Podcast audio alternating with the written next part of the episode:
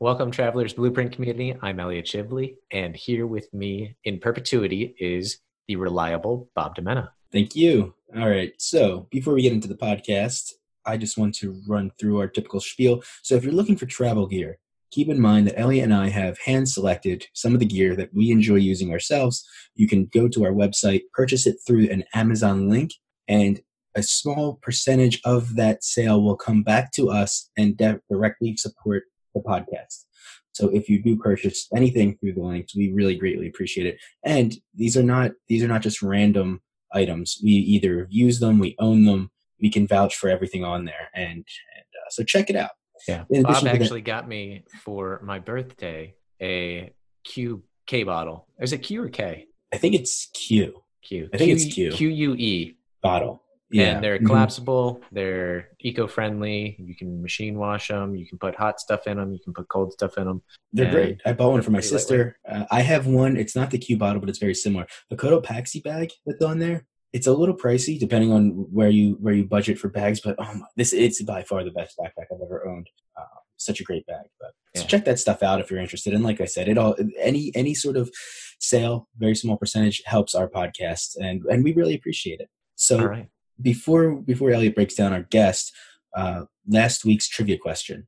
It was a podcast with Kirsty and Christine, and the question was, "What odd foods did Kirsty and Christine eat for breakfast while in the Philippines?" The answer was lizard.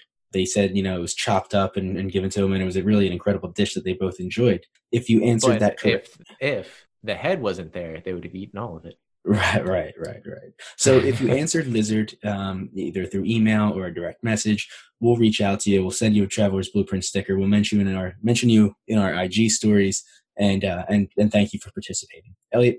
Who's who's on the podcast today?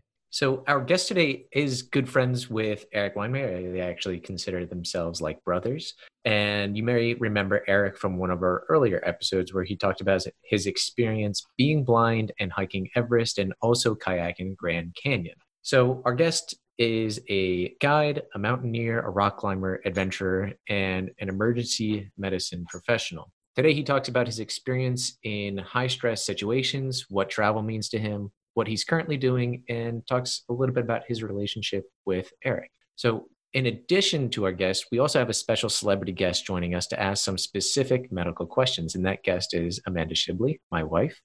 And now, without further introduction, our guest today is Jeff Evans.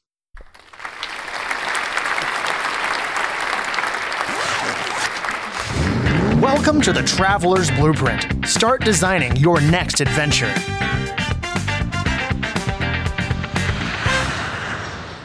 Jeff, welcome to the Traveler's Blueprint podcast. Thanks, everybody. Good to be here with you all on a beautiful Sunday morning. Yes. So, Bob and I listened to your interview on Joe Rogan a few years ago, and we Don't hold that against me. we won't. We won't. And we actually had spoken with Eric Weihenmayer mm, last last year around this time and talked to him about his experience hiking Everest with you, and then doing Grand Canyon and all of the other stuff with no barriers and just kind of his adventures in overcoming his blindness and adversity. And with your podcast with Joe, you talk a lot about your guiding and your experience as a medical professional in these extreme conditions. So we'd like to focus on the medical part of it and you being a guide on Everest and in other extreme conditions. Mm-hmm. Okay. Yeah. Do we have how many hours do we have? Because it's a bit. That's a that's a lot. a lot of it. But um, yeah, it's we've got no time limit. Yeah. you know, this is my uh, this is obviously the, the backbone of who I who I am professionally, and then like what happens with all of us, you know, our professional lives and our and our and our personal lives get intertwined, and and and uh, it's been so instrumental on who I who I am as a as a husband and as a as a father, as a son, and and how I interact with people. These experiences that I've had with really remarkable individuals. Eric being obviously the kind of the cornerstone of of a lot that I've done, um, just simply because we spent so much time together. Um, you know, had the best and worst moments of our lives together, um, and then you know, subsequently medically, uh, you know, the medicine has taken me to some really remote places uh, to do some I'd say, fairly uh, intense uh, things uh, and pursuits. And it's connected me with, once again, a lot of really remarkable people. And, um, and as a result, all those all those uh, all those events have really shaped me and, and how I perceive the world. How I my, my optic has changed completely from my relationship with Eric uh, and how I see the rest of the world uh, in a particular way. Uh, you know, he by being with him, it, it creates a dynamic where I don't really, I'm not, uh, I'm not fixated on my own um, fatigue or my own uh, mental status or uh, you know, I, I change my landscape relative to him and his needs, and as a result, I think that's a gift uh, because it's really provided me the opportunity to, to go further than I ever could have uh, because I'm I'm doing my best to to really to really consider the things the assaults that are going to hurt him the, the variables that are going to that are going to knock him down that are that are you know going to impact his his journey. And when I do that I mean it it takes away what I think is a is a pretty uh, is a is a pretty um, large impediment, which is our ego. Mm-hmm. You know, because um, our ego tends to insulate us from things and tell us it's okay um, when it's not, or tell us it's not okay when it is, and um, in, in an effort to try to insulate us and, and protect us. And when you when you look for ways to to be with someone else, elevate someone else, whether it's your spouse, your partner, your your your, your children, uh, your your your peers, uh, this really fascinating thing happens. And it's the same dynamic as I've gotten from Eric over the years. And, and then working in medicine uh, has also um, given me that opportunity uh, to, I think, think of other people first. And, and, and this, I call it now uh, the, the, uh, the, the, dissolution of the ego, um, simply from, simply from um, training your, training your optic in a different way. Yeah you weren't always in medicine and from your bio and your website it sounds like you took a little bit of time to find your profession.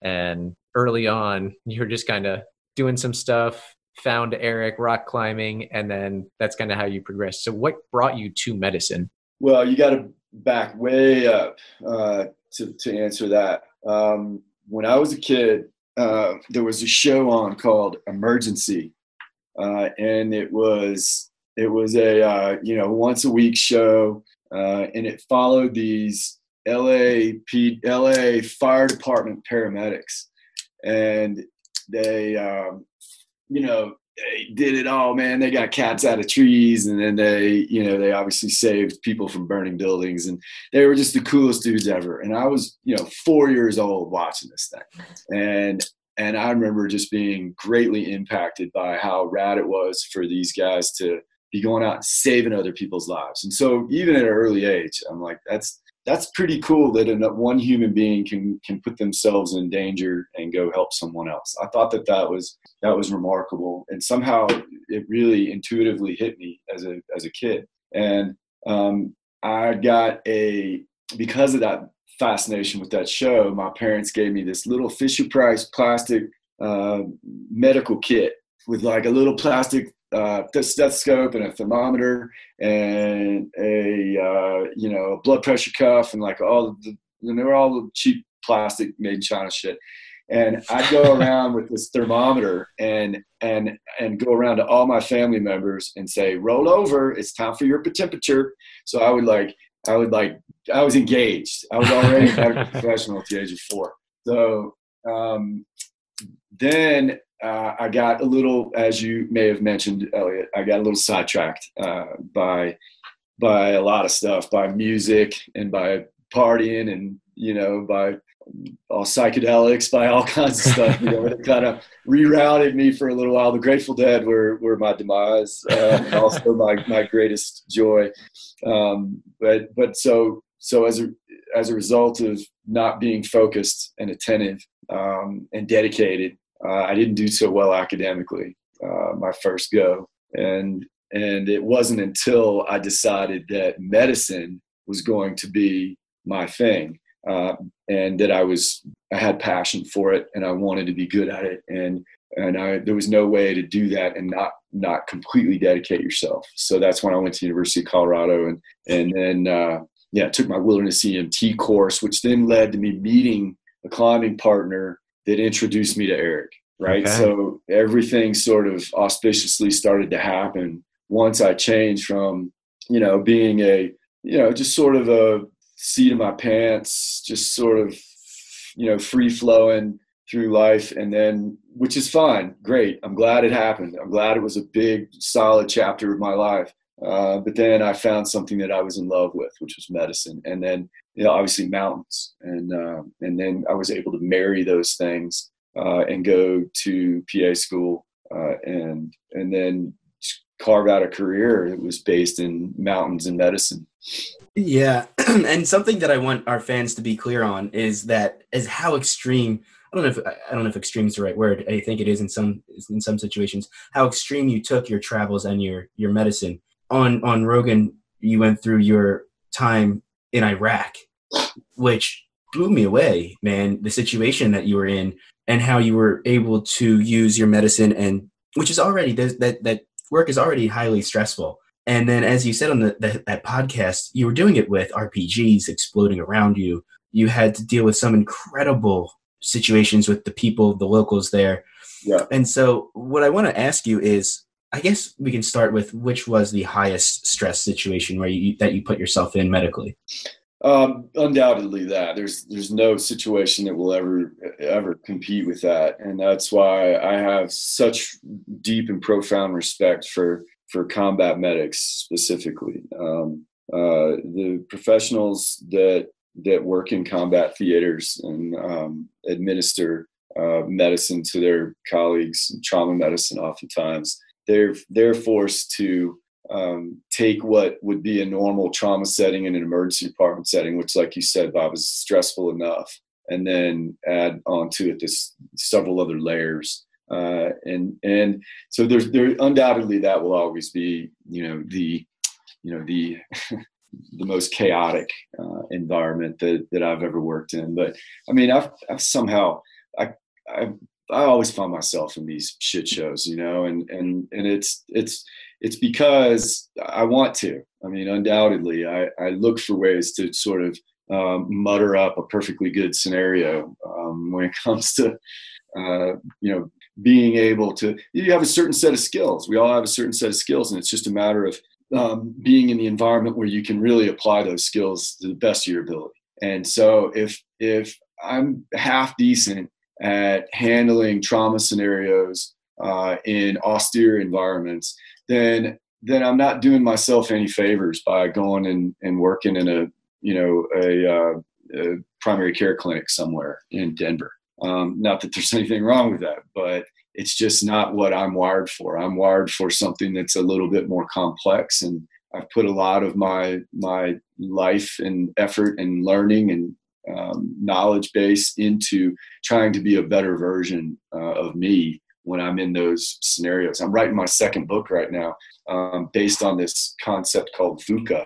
It's an acronym uh, called VUCA that some of you probably heard of before. So it stands for volatile, uncertain, complex, and ambiguous. And it was a uh, an acronym that was coined by the American War College um, back in the mid 80s uh, and it was uh, an attempt to, um, as a form of curriculum, to get the the graduates to, of their programs ready to be able to handle these stressful situations, and and so uh, that obviously resonated with me because the whole thing, the whole body of work is how do you be better when things are not as you planned them?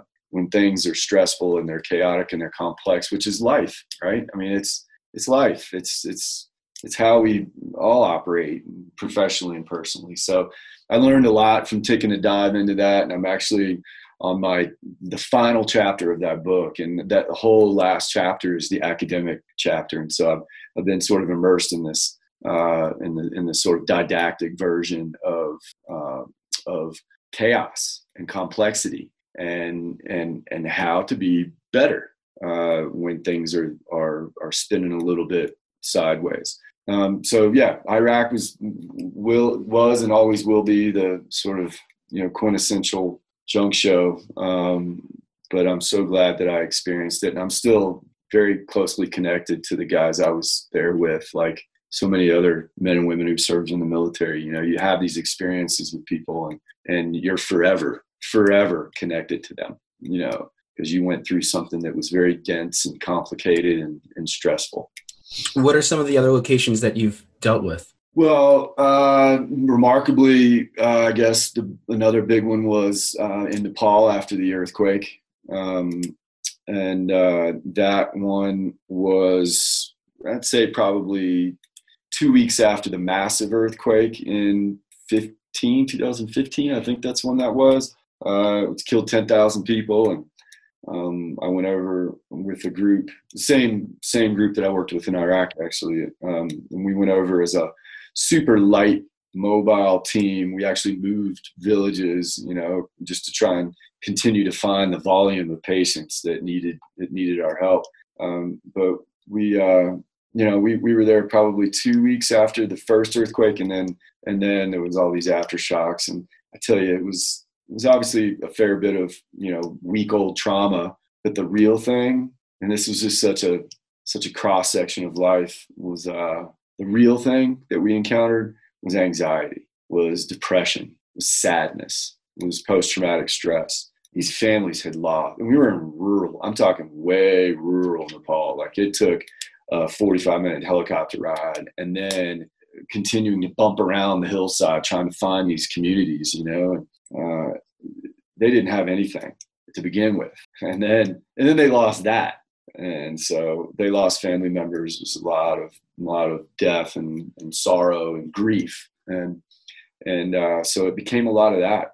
It became a lot of of grief counseling and and uh, you know I'm an ER trauma guy. I love the idea of being um, reliable and helpful to people. Um, but you know, I never would have you know, you don't go to, to, I don't think I went to PA school and learned how to be a grief counselor, but I learned how to be a human. And really that's what it comes down to is, is you're a human, you learn how to, to touch people, to reach them, even if you don't speak their language, they just want to know like they're cared for and they, they're loved. And, and there's people that, that, that, uh, are, you know, concerned about their welfare. Um, so that was a, that was a very heady and very fulfilling uh, experience um, being over there with them. And then, and then of course there was um, uh, I did search and rescue um, on a helicopter uh, in the Himalayas uh, for a whole season, and uh, I, I, I mean, I there there there was a three hour conversation about that right there, and how dense that was, and how crazy it was flying around in a, a B three helicopter, you know, in in the middle of the Himalayas, trying to pluck dead and dying people off the sides of these wow. big mountains. Would you wait for a call, like a distress call? Someone is stranded on the mountains, and you you would go and save them. And I'm already I'm very curious about this with Everest and with the overpopulated trails that that I know they're dealing with. We talked about this with Eric, and it seems that a lot of these people now who are climbing Mount Everest are inexperienced. They just have the money. The mm-hmm. and that's they're sort of just like ticking this off of their list because they have the funds to do it without the appreciation for mountaineering for the mountain for the country of Nepal. So when you were there, did you notice that a lot of the people you were saving were some of these people who were going in with a lack of experience? Yep, hundred yeah. percent. That was uh, there was no question. But I've seen that on mountains all over the world. You know, I worked search and rescue on Denali uh, in Alaska for two seasons in between guiding up there, and we would always just see these yahoos that would uh, come up there with with uh, you know with brand new shiny gear or the other way around really crappy gear you know and uh, and just didn't have the they didn't do the apprenticeship you know they didn't do the uh, they didn't they didn't spend the the uh, the hours the the years prepping their their brains and their bodies so that when things kind of flew off the tracks near the near the summit which it almost always does that they've got this primal reflexive response to chaos because um, they've done it so many times. It's cold, it's windy, my head hurts, I can't think. I've got cerebral edema, my, I've got pulmonary edema. Things are going south. Somebody's dying over there, and, but I'm still trying to keep everything together. And what do you have to rely on? It's this like reptilian primal thing that because you've done it hundreds and hundreds of times, how to click your your rappel device onto your rope. You don't even have to look at it. In Eric's case, especially, you, know, you don't even have yeah. to look at it. You just like fire it in there because you know, and then you can move, and you just you just boom. Um, and people are skipping over that um, because you know money talks, and so that's that's Well, what are some of the situations that you you actually were in when you save people in the Himalayas or wherever in Denali? Yeah, well, let's use Everest in that season in particular. Um, you know, uh, there was there was a handful of people uh, that probably hadn't spent enough time understanding how their bodies responded at at those extreme elevations because altitude plays a number on your on your body and your brain, um, and it and it uh, it really does affect everything. Um, and and it and it, um, it it doesn't exclude anybody. It affects everybody in some fashion. And so, um, you know, that season we probably pulled off at least a half dozen people um, that just got altitude sick and kept going okay, everybody gets altitude sick, everybody gets affected by it. Uh, all true. But if you've got the moxie, you've got the experience and the bandwidth that you've put in for years, you know personally, you don't have to have somebody tell you, you know, this is not my day. It's time to turn around. I can come back. Because if I keep going, I'm going to put other lives in jeopardy. That's the way I think. I've turned myself around before primarily because I figured if I kept going for whatever reason, whether it was weather or whether it was my own body not just performing that day, that if I kept going, that I would ultimately jeopardize someone else. And that to me was like, that was an absolute no no, whether it was on a big rock or a mountain or whatever. But the people who have not done that, uh, they get complacent. They haven't spent the time. They don't know what their body's going to do.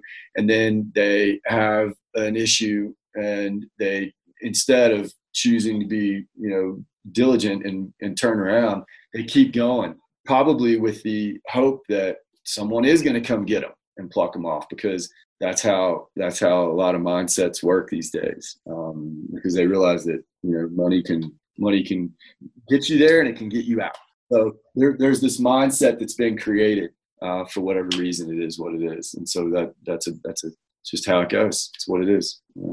So would you say that travel is just part of your job, not necessarily what leads it? Travel is something that um, I'm sure, as as you three know, and and every all your listeners, um, there is uh, there is something that happens the first time when you're young, specifically when you hit the road and you get your passport stamped and you step off of that airplane in this foreign place that's nothing like Harrisburg or, or Philly or Evergreen, right? There's nothing.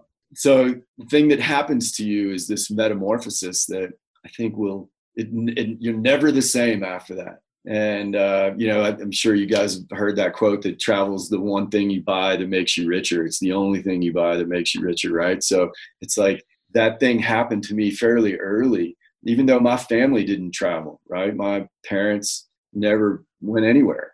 Um, and now they live in Mexico. But uh, they never went anywhere when I was growing. I never went anywhere. Um, so it was when I was, you know, 19 years old, and I started to sort of spread my wings a little bit and get out there, and then it became something that I cannot not do. Uh, you know, I I get really wonky if I don't step away from the United States at least a couple to three times a year, um, and step away from comfort and step away from my big fat king bed and my hot tub and all these things that I really enjoy and I appreciate. My wife's wonderful Southern cooking. Like I love all those things, but in order to truly appreciate them, I have to not have them for a while. And I have to taste other things, I have to experience other things. Uh, and then when I come back um, to them, I, I, cherish them even more for a few months, and then it's time to go do it again. So yeah. um, travel is is obviously um, been uh, something that uh, is in my blood. But then it becomes, uh, yeah, it just becomes the the avenue, the medium for me to be able to go to these places and then have these experiences, whether it's in the mountains or it's medically. Do you wait to see if there are situations that you know with the the wildfires in Australia? Mm-hmm. Is that something like you see these things happening in the news and think, you know what, maybe I should go there and check it out and see what I can do? Well, I, you know that that particular instance, no, um, but other natural disasters, you bet. Um, you know that one, no, because simply because it was like, uh, you know, I'm not a firefighter, and you know, Australia is a very, you know, it's a very developed country. Yeah. Um, and the places that I find myself, um, whether it's Nepal or Iraq, and the most recent experiences uh, and examples we used, um, they, they, don't have a lot of Western trained uh, physicians and PAs and infrastructure there. So for me to go there, I think is a, more impactful than if I were to go other places. But yeah, like when the earthquake happened in Nepal, that morning I woke up and uh, my phone was dinging everywhere. Everybody's like, "Did you?" and I, I once I looked into it, there was no question, no question in my mind. I would be on a plane within the next handful of days. Um, and you know, so that was an example of it just triggering and happening, and and I'm I'm there, I'm going, uh, and uh, that that uh, that doesn't happen very often. Um, but you know, I'm on a I'm on an email uh, thread with a lot of these folks that work within this um, work within this uh, NGO, and when anything happens, whether it's a typhoid breakout or it's a uh, you know it's a some form of natural disaster or some cases man-made disaster, um, then they usually try to mobilize a team very very quickly um, and say who's game, who can go, uh, and here's what it looks like. And then you know two three days later it's either a go or a no go um, so you know if we have people listening right now who are in the medical field and enjoy travel and think that this might be something they could get into mm-hmm. what which direction would you set them on as far as resources uh, or contacts? Yeah well um, i get asked that a lot especially since the rogan podcast. And i was the i was the keynote speaker for the national pa conference in new orleans two years ago. And I tell you almost every day uh, I get a uh, I get a uh, some sort of inquiry for somebody medically or or or even a lot of lot of veterans say hey man i just i want to volunteer. I want to do something. I want to do i want to do some of the stuff that you've done. And so how do i do that? So i answer that question a fair bit and i still don't even have a really great answer other than um, there are uh, message boards um, that are out there um, on the on the interweb that will uh, showcase all these different NGOs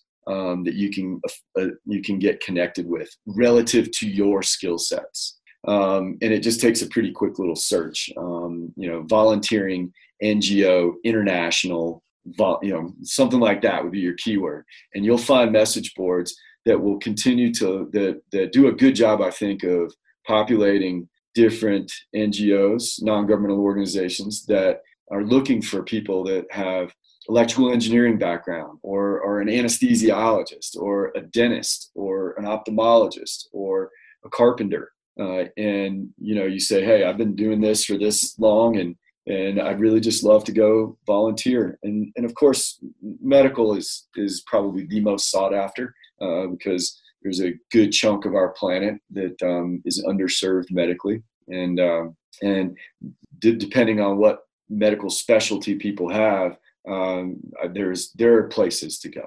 There are groups to get affiliated with, and I think the most sought after is probably primary care, family physician, you know, you know family practice, because honestly, that's the most that's the, the most diverse, uh, and it is the most uh, uh, sought after. I think when it comes to just providing care uh, internationally. When you've been traveling internationally and seeing different kinds of cultures, how does that affect the way that you give care? Hmm.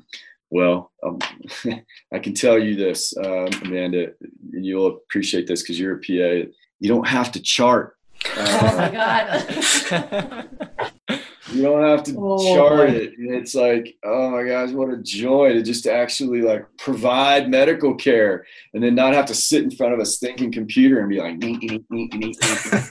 for like half the shift, you know, documenting in CYA the whole time. Um, it's, it's, that's part is rough. So, but you know, here we are back Western medicine. You got to document every single thing. You got to document it if you sneeze during a shift, right? So, um, that hasn't changed anything. But uh, I tell you, what it has done for me medically is it uh, asks me to rely on my instincts a lot more rather than just some uh, box check diagnostic study. It's easy when people come in the emergency department or anywhere um, in a medical setting and you say, you know, oh, I've got I've got chest pain and I, uh, you know, then uh, maybe I've had some vomiting, and then immediately everybody's like, oh, you got to order this, this, this, this, and this. Well, no, you don't. I mean, because you know what it, you know what it's not.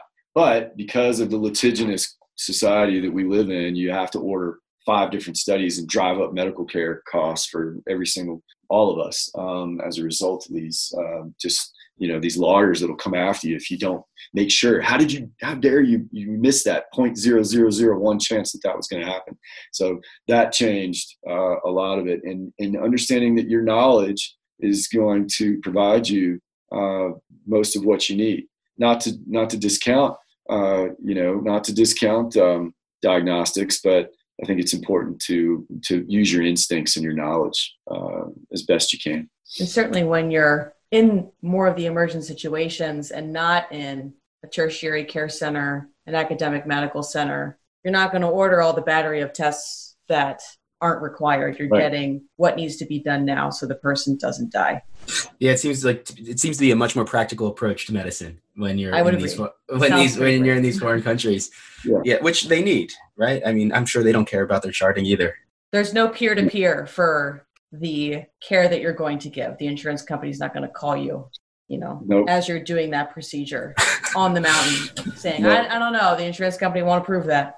No, or you're trying to, you know, in the middle of a combat zone, guys got a, you know, marginal airway and you're trying to establish an airway with, you know, minimal induction medicines and, you know, gunshots going off.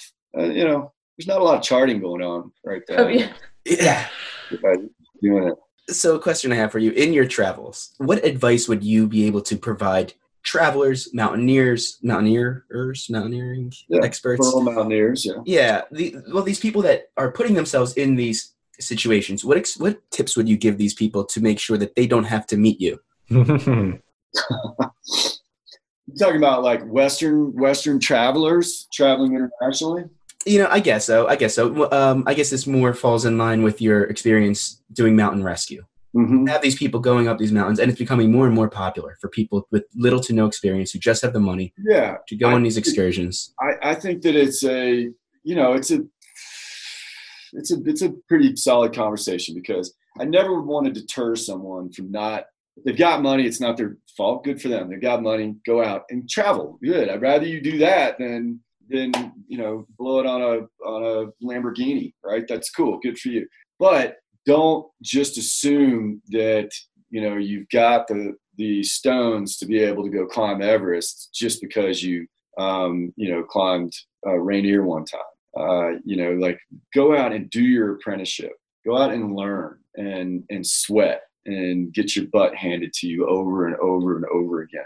Uh, and and and then I think you're you're better prepared to to handle you know all the things that are going to come at you. I mean, I've been climbing for um, you know probably going on yeah 30 years now, and uh, and you know I've I've seen a lot, but I haven't seen everything. I've experienced a bunch of stuff, but I haven't I haven't experienced much at all.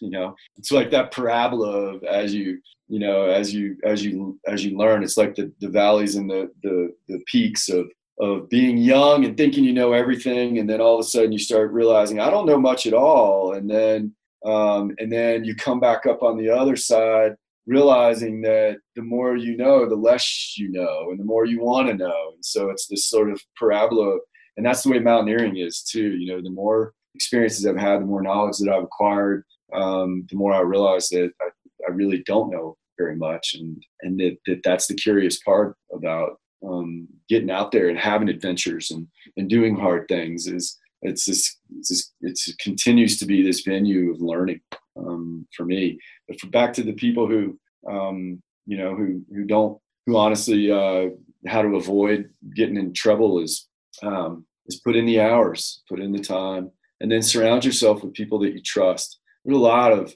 sub-rate outfitters that are out there uh, that put people in crappy situations. And I've seen it on Everest and other mountains um, where it's just a, a marginal outfitter with very little experience They're charging less money. So maybe some people gravitate towards them and then they throw their, they huck their clients up against the wall and then some of them stick and some of them don't. And I think that that the, that is an issue. Uh, and so put in the experience, put in the time and vet the, the people that you're going to rope up with metaphorically. Yeah. Everest seems to be the biggest concern for, for people that do this, that don't do enough of their research. And uh, I know do you have a, a, situation or a story to tell about how you had to save somebody from from Mount Everest? Oh, I mean, I've got dozens. Uh, um, yeah, I mean, I've got a, I've got a lot that uh, you know. I'll, I could pick any one of, one of a dozen of them. Um, you know, give you one for example uh, that was all the Sherpas and all the helicopter pilots. Uh, I was just merely a spectator, but I just think it's so remarkable. Um, the west shoulder of Everest is really big, and it's a pretty sought after line on Everest. Almost everybody goes up the Lhotse face and goes around the southeast ridge or up the north side uh, from Tibet. Um, and in this case, uh, well, in the west shoulders, I mean, I've had a couple of my very close friends uh, try it and you only barely get up to the shoulder. You know, it's like it's super hard um, and it changes dramatically every year. Well, these two uh, Czechoslovakian dudes um, were going up an even more direct line up uh, up Everest, and they got in trouble and they threw out a rescue call. And I know that face. I've been up at Camp Two a bunch, and I know that whole face where they were, and it's massive. It's expansive, and they were they were literally like, "We're we're just up here on the face. Like we need a little bit more than that. They were they were radio down to down to base camp. The base camp guys like they're somewhere up there. and so I started talking to my the the Sherpa team that I was working with, and there was three of them who were just going to go up from camp two and just go up this face and try and find them. And it was literally needle in a haystack. I mean, there was. I thought to my, I was looking at the map, you know, down at my command center, and I'm I said, "There is no way." Twelve hours later, they found him and then secured them and then rappelled down with them all the way down to camp two and then the helicopter pilot and i went in and plucked them off and they were fine. They had some minor injuries from some slough and avalanches but i just find that just amazing uh, how how you know the, that sherpa team of these guys really remarkable human beings um, just somehow you know you can imagine. It's like literally probably a mile wide you know and and they somehow found these guys um, yeah wow. Yeah really remarkable. Yeah. Lucky for those two czechoslovakians dudes. Yeah and so we brought them down and they lived and uh and then they went back uh and uh this was what that was three four years ago? And then last year one of them died on everest actually. Wow. one of the czechs died last year. Yeah one of those two guys What's, what's the most common cause of death uh, for people who are hiking Mount Everest? Oh, I'd say the most common, uh, if you look at all the numbers, the most common is probably exposure and altitude related illness. Um, people get, you know, it's, it's a domino effect. They get, they get sick. Uh, they, you know, they get uh, some form of AMS and then, uh, which typically evolves into cerebral edema and they get really sick and then they can't move. And then they ultimately will probably die from exposure, um, but it's it's usually preceded by uh, by uh, you know, some form of altitude. Is there a way to treat altitude sickness while someone's on the mountain, other than just bringing them down? Yeah, that the number one thing is to bring people down, um, and that's you know usually if you bring somebody down three thousand feet, they they improve remarkably. Um, and that's what we, we would find is, you know, we put somebody in a helicopter that's basically almost dead. And then you get them back down from, you know, 23,000 feet down to even 17,000 feet. And all of a sudden they're opening their eyes and then you get them down to 10,000 feet and they're like, what's up? Let's play cards, you know? And like, it was amazing. Um, uh, but yeah, there's other ways to intervene and there's um, pharmacological ways to intervene.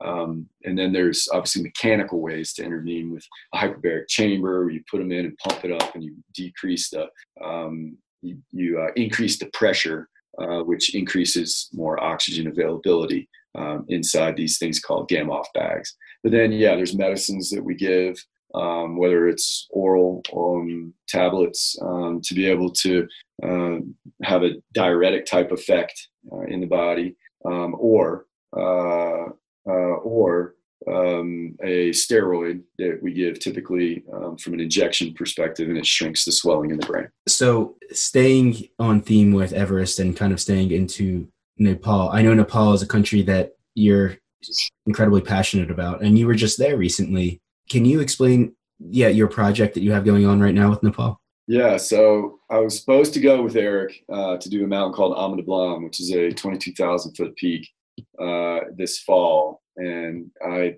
you know, about three months out, just I couldn't. There's there came a situation where I just couldn't go, and so I was sick about it. Um, but I knew I needed to go to Nepal anyway. I've always, you know, felt a, a strong affinity for Nepal, and I realized um, the day that I told Erik I can't go that this was going to be my chance to be able to take my family. Um, and so I'm on the board for an organization called the Himalayan Stove Project, and what the Himalayan Stove Project was started by a friend of mine. And, and all of us that go to Nepal and Tibet specifically, you go into these tea, tea houses and huts and homes, and there are uh, these open air fires. Everybody cooks over these open air fires, and it, um, it, it's not ventilated at all. So all the particulates from the smoke fill up these rooms, and you know you couldn't see five feet in front of you um, typically um, on really cold, you know, cold days when they just stoke the fire and they're cooking tea and cooking the rice the whole time and they're trying to warm the place up. And so my friend George realized that was a problem and he said there's got to be a solution. And so he figured out how to get these um, $150 unit um, stove units manufactured with a little ventilation system um, made of uh, sheet metal. And it just comes right out of the, the home and it and it uh, pipes the smoke out and still creates heat and as, as well as cooks more efficiently. And so that decreases the incidence of COPD, which is a um, lung disease, uh, and cataracts and emphysema. And it also decreases the amount of fuel by 75% that's necessary. So wood is a very finite resource as well as yak dung and cow dung that they burn. And so it burns 75% more efficiently. So um, he created this, this uh, organization. I stood on the board and I got my wife and my son um, um, in, to embrace this idea of going over to a really small little rural village uh, that we identified over in way, way western Nepal. And I got my son to get involved, and he raised over $12,000 to be able to pay for a bunch of stoves um, for, for not just our project, but for other projects as well. And then uh, I flew my family and I over there, and, and we went spent days trying to get to this little village and finally got there. And then we received these these stoves and then and then installed them throughout the whole village um, 300 stoves uh, over there. And um, it was a it was a joy to watch. My wife had never been in nepal. She's been a bunch of different places with me. All she'd been to bhutan and, and to asia but she'd never been to nepal before. And of course my son never had. He's 14 and so i feel like that's as i'm aging as a as a adventurer and a traveler you know I'm, it, it's it's the onus is on me now to to share it, to take him and to show him what it means to travel, have adventures, but try to to pivot them so that they're not just about you. It's not super gratuitous. Yeah, you need some of those. We all need to just go travel and play. I like to do that a lot, but I also like to go create impact when I travel um, and try to do something positive, whether it's a service project or whether it's you know, doing something in some fashion that impacts positively this community that I'm spending time in. Um, even as little as, you know, finding someone to, to, to take out to dinner or to visit the local school wherever I am and make a small donation or uh, figure out how to connect a, uh, another NGO with this school that I just found or this hospital or a little clinic and how to, how to connect dots for them. If that's all I do is just say, hey, you need to talk to this person, and then let me connect you here because they have resources, they have materials, they have supplies, uh, books, they have academics, whatever. I've done that a bunch. Even if it's that, that creates positive impact. And I wanted my son to see that, and he did. He felt it, he got it. Uh, and undoubtedly, it's you know sort of changed the trajectory in his life for sure.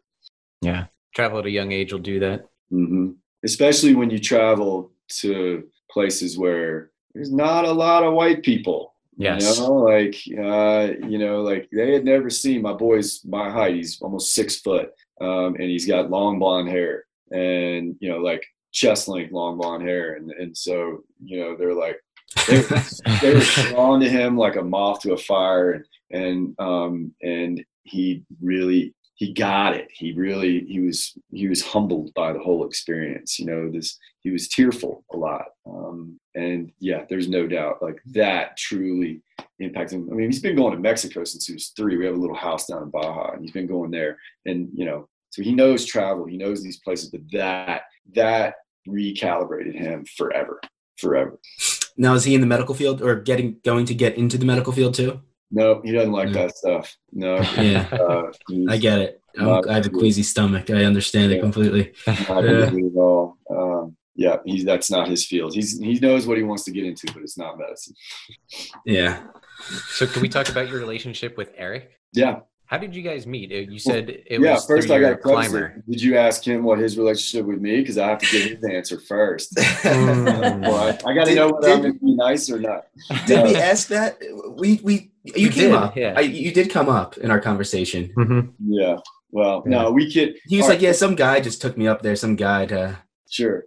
kind of Well- grazed over it." I mean, so I mean, Elliot, I, I know what you, how did how did we come to, to meet and, and Mhm. so forth. But I'll tell you, that fundamentally, we're brothers, and that's why I preface that. I mean, we're we have a very sibling relationship, um, so we dog each other consistently. Um, so that's why I even asked, like, was he which version of him was he that day? I, I do have something to ask you about later, but I'll wait for it. Something that Erik told us, told Amanda and I while we were visiting. Yeah okay, maybe you should go ahead and do that now before I answer all the questions about him, because I need to know whether it be, I need to know whether to be nice or not. well, Erik did tell us that one of the trips you were rock climbing, you were up one of these, was it an ice wall or just a rock face? Yes. Either way, uh, Erik told us that you've been telling people that you were sleeping above him and were trying to spit in onto him. And he said, no, it's absolutely the other way around. And that he spit into your, your mouth and you choked. And it was like Skittles. It wasn't spitting. He was throwing Skittles. Oh, Yeah, he was throwing like or M and M's or something like that. But no, I never said I was above him. I had been fixing ropes uh, while he was sleeping, um, so I Ah. was working uh, Yeah. harder. And uh, while he was laying in his sleeping bag, me and Hans Florine were up higher fixing ropes, and we came down and and we laid down on the ledge below them because we gave them the good ledge. we gave them the bigger ledge, and then Hans and I were on this little slopey ledge where I had to sleep sitting up. And somehow he's twisted that story into yeah, he was throwing M and M's in my mouth because I had racked out and fallen. Um, but Erik's a historical revisionist. Um, Ah. he, uh, he, he likes to he likes to retell stories in a different way, but aren't we all? But um, we love each other, and we've had uh, just amazing experiences together. And we're already I got a calling right after I hang up with you here is because we've got something in the hopper for here in the next few months that we're trying to, to plan. We're just trying to use as much time as we can while we still have a little bit of cartilage left, and and uh, get out and do hard stuff. But um, we met through. Remember, I was telling you that we I went to that wilderness CMT course, and it was a guy in that class named Sam, and I took Sam and I went climbing up in the San Juans near Telluride, and we had a bit of an epic, and and it was really quite scary actually, and and um, I kept things you know pretty calm, and I think he was impressed by you know that I didn't freak out when things were really really not What happened? it wasn't going to end well. We just got off route and we were we were on a pretty steep rock face and um, and uh, we got off route and we had to improvise our rappel anchors and they were not good. We had to row Rochambeau to see who was going to go off the first one. Um, Mm. We didn't think it was going to end well. You know what I'm saying? So it was one of those days. We ended up making it back, obviously. And so he's like, "Man, you got to meet this blind guy." And so that was a long time ago. And so that's how Erik and I met. Uh, and we started climbing immediately and just you know, we became bros really, really quickly. And um, that was 25 years ago, uh, 26 years ago, I guess now. So, Um, whose idea was it to go up Everest? Uh, it wasn't mine All right. um, because I uh, never, it really never was that appealing to me. Um, I mean, I guess the Himalayas were appealing, but Everest was not. So it was it was it was a collaboration between him and uh, our what would soon be our our expedition leader for that trip, a guy who'd already who'd been up Everest the year before. His name's Pasquale PV, mm-hmm. And PV uh, and him met at OR at the OR show and uh, just started talking about it, and then it became it became the conversation where they were like, well, maybe, but you know, the team the team would have to be solid, and Erik's like, well you know, I got two guys that I won't do it without them, and that was Chris Morris and myself, who've been with Erik from the beginning. Uh, and then there was a handful of guys who PV said, you know, I won't do it without these guys, and and then so we all climbed together for you know for quite a while in anticipation of, of heading out there and, and, and doing this together. Um, and that was yeah, it was a long time ago. And and then since then, you know, Erik and I knew that right then after we got back from Everest that we didn't want to let that be the biggest thing ever. Um, we wanted to keep doing hard stuff and and trying hard things, and so we've yeah, I mean we did we did adventure racing for like three years after that, and did a bunch of really hard adventure races, um, you know, in domestically in the U.S. as well as uh, we did we did a big one in in Greenland, and then we did a really big one in Morocco uh, that was hard and was on TV. It was actually on ABC. Um, what do you mean by what do you mean by adventure races? And yeah, just explain the Moroccan one. So adventure adventure racing is a multi-discipline race, um, and it can be different disciplines. Um, and generally, it's in the mountains. Um, but you, there was an old race called the Eco Challenge back in the day, um, and it was you know different places, Fiji and and New Zealand and places you know all over the world that were really hard places to navigate. And then there would be you know a race where you have to climb and then you repel and then you paddle and then you ride a mountain bike and you orienteer and navigate and run and run and run and you wouldn't sleep. And if you slept basically you got passed and you lose. So it was this sleep deprivation is always a big part of these multi-day discipline like expedition length um, adventure races. And and so for some stupid idea we thought that was a good thing to do for like two years we did it. And uh, i'm still convinced that it shortened my my climbing career for sure because it was hard i mean it was hard stuff man. Definitely long long days which turned into long nights. The one we did in california called primal quest it was a 10 day race and we slept 18 hours in those 10 days total cumulative. Whoa. And you know the winners of the race finished in five days. We finished the night of the ninth like ninth day, so into the tenth day. Wow! Um, wow! How did they finish? It, it was crushing. That fast. I mean, crushing. Like hallucinating. We we started the first morning, paddle up Lake Tahoe, back down across Lake Tahoe, ran, ran, navigated, mountain bike, mountain bike through the afternoon into the evening. Didn't sleep the whole that whole night. Into the next day, into the next night, and still hadn't slept. And then we got into the second night and full hallucinations. like I was seeing snakes across the trail that were roots, and Erik was hearing audi- auditory hallucinations where he was hearing things from the woods, and he would like he was flipping out. And you know, oh, I've done wow. a fair bit of psychedelics, and I felt like I was tripping. I mean, that was what was happening. Is your brain was going into this sort of you know place that was sort of protecting itself, and um, and it was uh, it was very very hard. The one we did in Morocco was a made for TV race. It was called Expedition Impossible, and it was 10, 10 or um, 10 teams. Uh, well, no, 13 teams of three. And, uh, you know, it was just charging all over Morocco, doing the same kind of stuff. Um, but sleep deprivation wasn't as much of an issue uh, on that one because it was a staged race. Uh, and it was pretty cool. Morocco is amazing. Uh, it's the sort of the it's like a hybrid of Europe and Africa and the Middle East all coming together in one big explosion in Morocco. And the topography there is nuts. I mean, absolutely crazy landscapes, big rivers, big mountains, um, rock faces, uh, and it, you know, obviously culturally, just a wonderful place. One of the, my favorite places I've ever been. I'd like to go back there and not run full speed, you know, the whole time. Right. Enjoy it a little bit more. Yeah. Maybe get some sleep. Yeah. Yeah, yeah. I think the the town's called Chef Chefchaouen or something like that. That that blue city, Chef Chefchaouen. Uh-huh. Yeah, it's beautiful. I would like Yeah. to go. I haven't been Yeah. to Morocco though. Adventure racing was cool, but you know, glad we did it. But I mean, definitely chopped our cartilage in half by by half, probably. And how would you how would you fare against teams that had you know for Morocco, for example, three people who all could see? Well, that was a major TV race, so it was pretty funny, and it was like all these stereotypes. Mark Burnett, the guy who made Survivors, who made that thing. Okay. um, because he had done the original Eco Challenge back in the day and sort of bringing it back.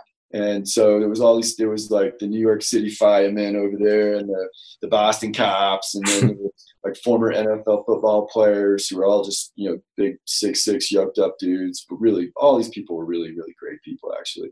Um, we got to know a fair bit of them. But then, you know, I'm running around with the blind dude. Um, and no one knew who Erik was at first. And then we actually got second place in the very first stage. The very first stage, we got second place just from making good decisions and, and being strong and firing through. And and all of a sudden, it was like all these people were like, "Dude, I, that's the that's the blind dude who summited Everest." like, oh, we got to take this guy seriously. And then we ended up getting second place on the whole race overall. out of Wow. 15. Wow. Who Um, beat you?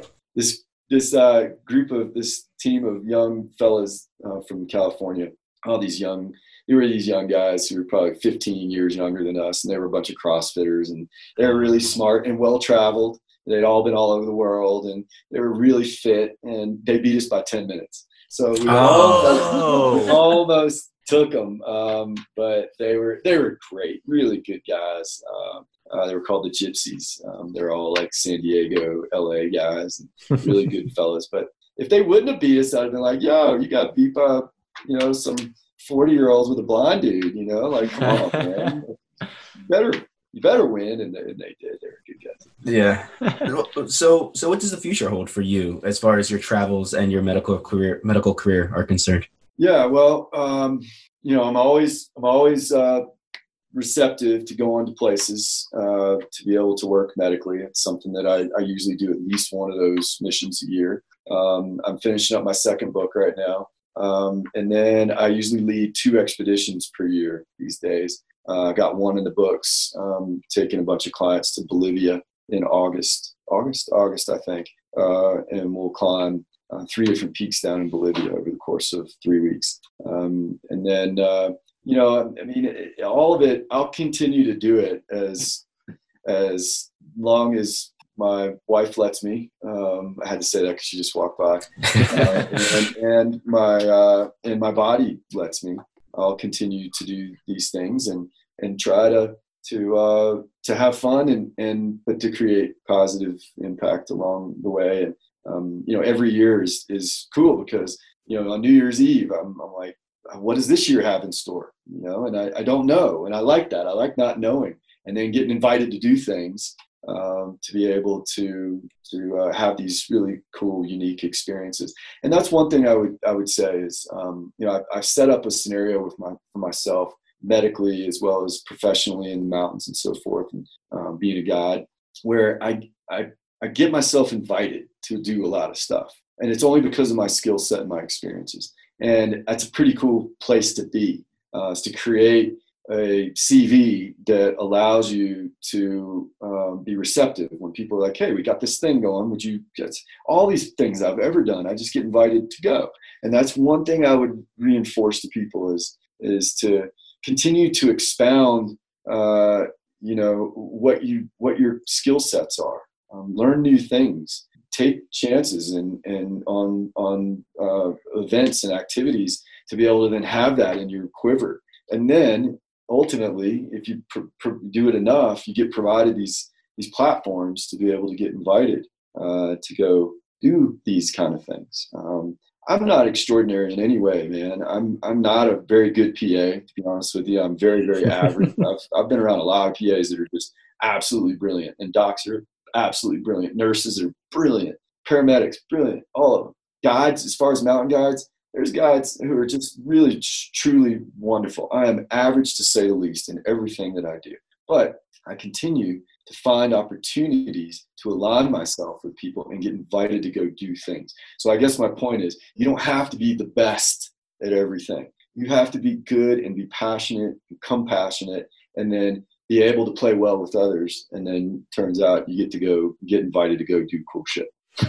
Sound advice. Very sound Yeah. advice. What's the ultimate goal of your Bolivia trip? Is it to bring people just for a hiking experience? Is it for you know medical uh, emer- Yeah, no, emergency? that was- I mean, I will find a way to do a, a, a medical mission built into there somewhere. There'll be a whole extra day that's that's centered around that for sure, because I, I can't not do that. Um, but this, otherwise, it'll just be it'll be clients, and that's when my clients come with me to do a trip. I've got a crew that usually just is almost always with me. Um, they're, they're like, I want to go here, and they'll be like, sweet, let's go, or or somebody will say, let's go here. I'm like, but it'll it'll be it'll have a component, but primarily it's like let's go climb these three peaks and uh, you know ramping up you know a trekking peak and then pretty decent hard two day trip and then or a two day climb and then there'll be a, a really hard glaciated steep um, three day climb at the end so sort of ramp up in difficulty and commitment. Um, just fun.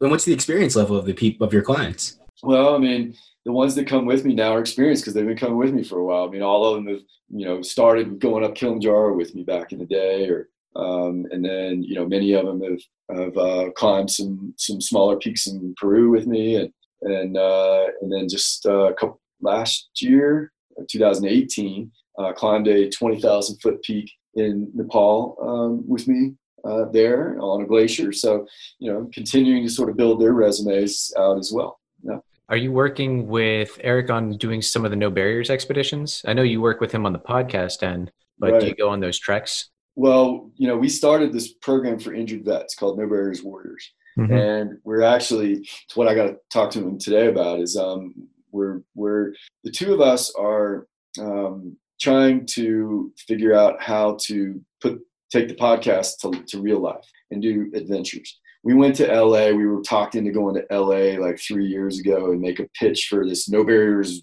series, adventure series, where Erik and I take a a, uh, a individual that's had their butt kicked at some point, whether physical or emotional, and then take them on this adventure as transformational experience. And we went to LA and went through all, jumped through all the hoops, and then nothing came of that. Um, so what that's what we're trying to do now, uh, and do a web-based series for ourselves. Um, that we're just going to run ourselves and go have fun and get to pick out who we want to go have this trip with and go climbing and paddling and and you know mountain biking and do the hard these hard trips and then be able to distill out the message from it. And one of those demographics that we would for sure work with are the veterans that we've that we've worked with in the past um, uh, with uh, our No Barriers Warriors program.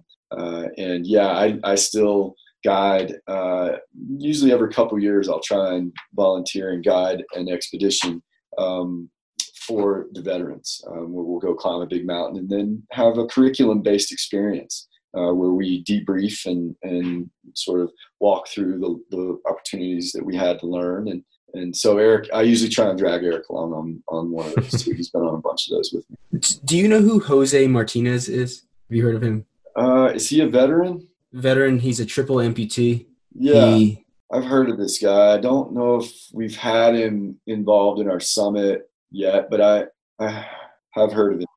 he just seems like someone who would be. So he served with one of my best friends. Um, I don't remember if it was in Iraq or in Afghanistan, but Mhm, hit an I hit an IED and lost three of his limbs. mhm. and he's just since has had this incredibly positive outlook on life he he's a surfer you know he has one limb. He's a surfer. He does goes on all these incredible expeditions. And i know that just seems like a sort of perfect fit. So if you didn't know of him i was going to just throw his name out there as someone who you might be interested in meeting.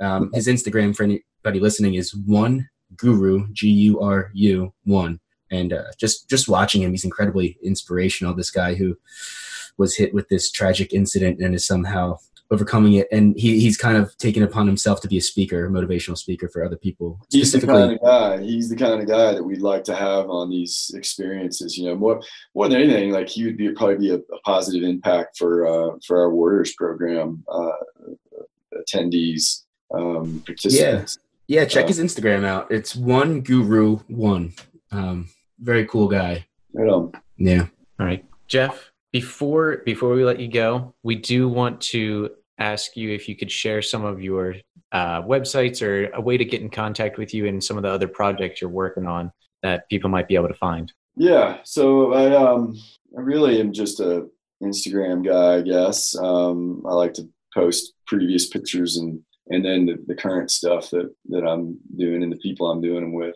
So that's pretty easy. It's Jeff underscore B uh, Bravo B Jeff underscore B underscore Evans. And that's that's Twitter and Instagram and my website actually, um, jeffbevans.com. That's where uh, that's where it all sort of gets depoted um, into there. And I don't I don't do a very good job at it, but um, I try. Yeah, you're too busy. That's a lot of fun. Living Yeah. life. Yeah. Well, well, thank you so much for coming on the show today, taking the time to talk to us. We really appreciate it. We learned a ton, and uh, Dude, I'm sitting in my sweats on a Sunday morning, hanging out with y'all to chat. that's how we do it. That's how Yeah, we that's do. how we So do am it. I. Yeah, That- that's how we run this podcast. a pretty good deal. So it was a pleasure hanging out with y'all and chatting with you. And thanks for doing what you do and and um, and spending time with me. Yeah. Tell Erik we say hi. Will do. Yeah. All right. Thanks, Thanks Jeff. a lot. All right. Thanks, y'all. Wow, Jeff is definitely an amazing individual with a lot of insight into how the world works and has met some really interesting people. Yeah, that was that was such an incredible conversation. Uh, he has a ton of knowledge. I mean, what I really hope is that the people listening to this can take what they what they've just heard on this podcast and can somehow fit it to their own lives and their own uh, ambition, whether it is traveling, whether it is through you know the medical field. Uh, but you something that we could take away from this conversation with him, and sort of as Jeff said towards the end of the podcast, was that he's not the best uh, PA. He's not the best uh, mountain climber, but he allowed his ambition to kind of take the lead, and it led him on this incredible path where he's now sharing some of these stories with with podcasts and TV shows, and and finally uh, us. It was Yeah. it was such a great time talking to him.